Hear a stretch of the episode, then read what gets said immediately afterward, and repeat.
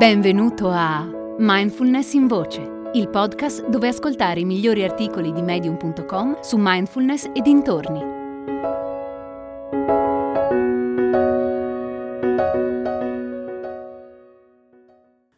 La bellezza della scomodità di Charlie Ambler. Noi esseri umani siamo creature che amano la comodità. Guardate il mondo d'oggi e provate a convincermi del contrario. Cerchiamo sempre il massimo grado di comodità possibile. Ma quando stiamo troppo comodi, finiamo per inventarci problemi che altrimenti avremmo ignorato. Allo stesso modo, quando eliminiamo difficoltà e scomodità dalla nostra esistenza, anche le più piccole seccature diventano dei drammi e ci dimentichiamo di essere grati alla vita. Un semplice esempio. Immaginate di essere a passeggio per New York cent'anni fa, distribuendo telefonini. Sareste visti come dei maghi. Un oggetto così potente, frutto di millenni di innovazione umana, lascerebbe scioccati. Renderebbe la vita più comoda e semplificherebbe parecchio muoversi, contattare persone e trovare informazioni sarebbe come un dono divino. Questa reazione sarebbe dovuta quasi esclusivamente al fatto che cent'anni fa l'essere umano non aveva né la conoscenza né la necessità di dare per scontata una tale invenzione. Noi invece diamo per scontato tutto il superfluo della nostra epoca. Ci siamo così abituati al superfluo che abbiamo dimenticato quanto siamo fortunati ad essere come siamo e ad avere ciò che abbiamo.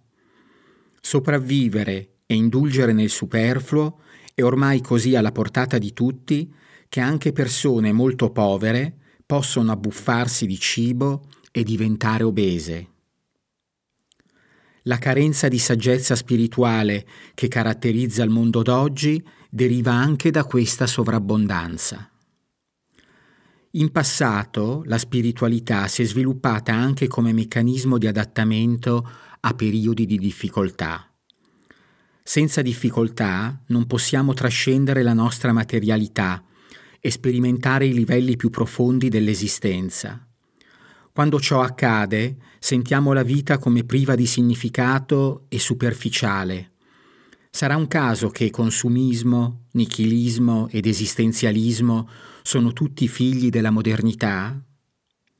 È importante confrontarsi con idee scomode come morte, malattia e invecchiamento per imparare appieno come vivere.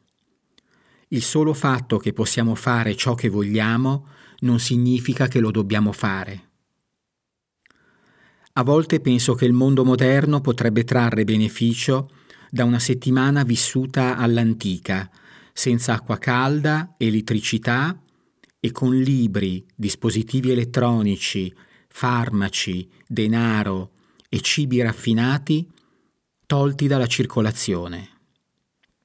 Come sarebbe? La vita nelle città diventerebbe quasi impossibile. Mangiare e bere sarebbe complicato.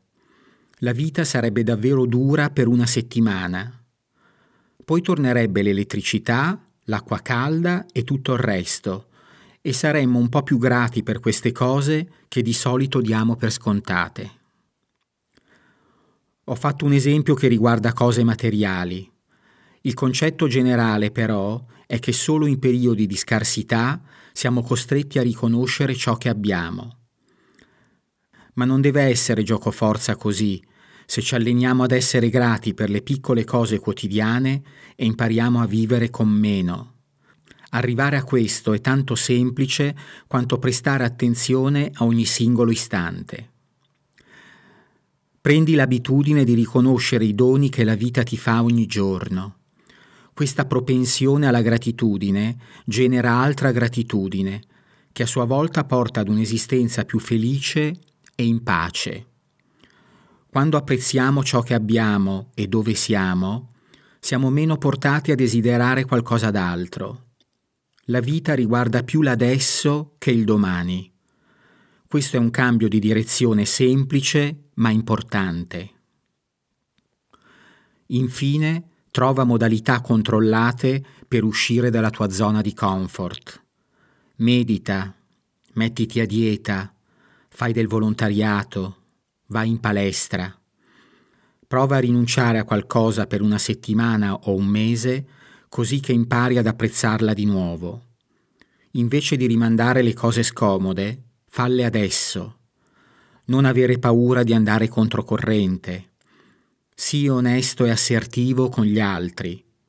Sono tutti atteggiamenti scomodi, ma cruciali per dare significato alla tua vita. Hai ascoltato Mindfulness in Voce, il podcast di Mindfulness Bergamo, www.mindfulnessbergamo.net. thank you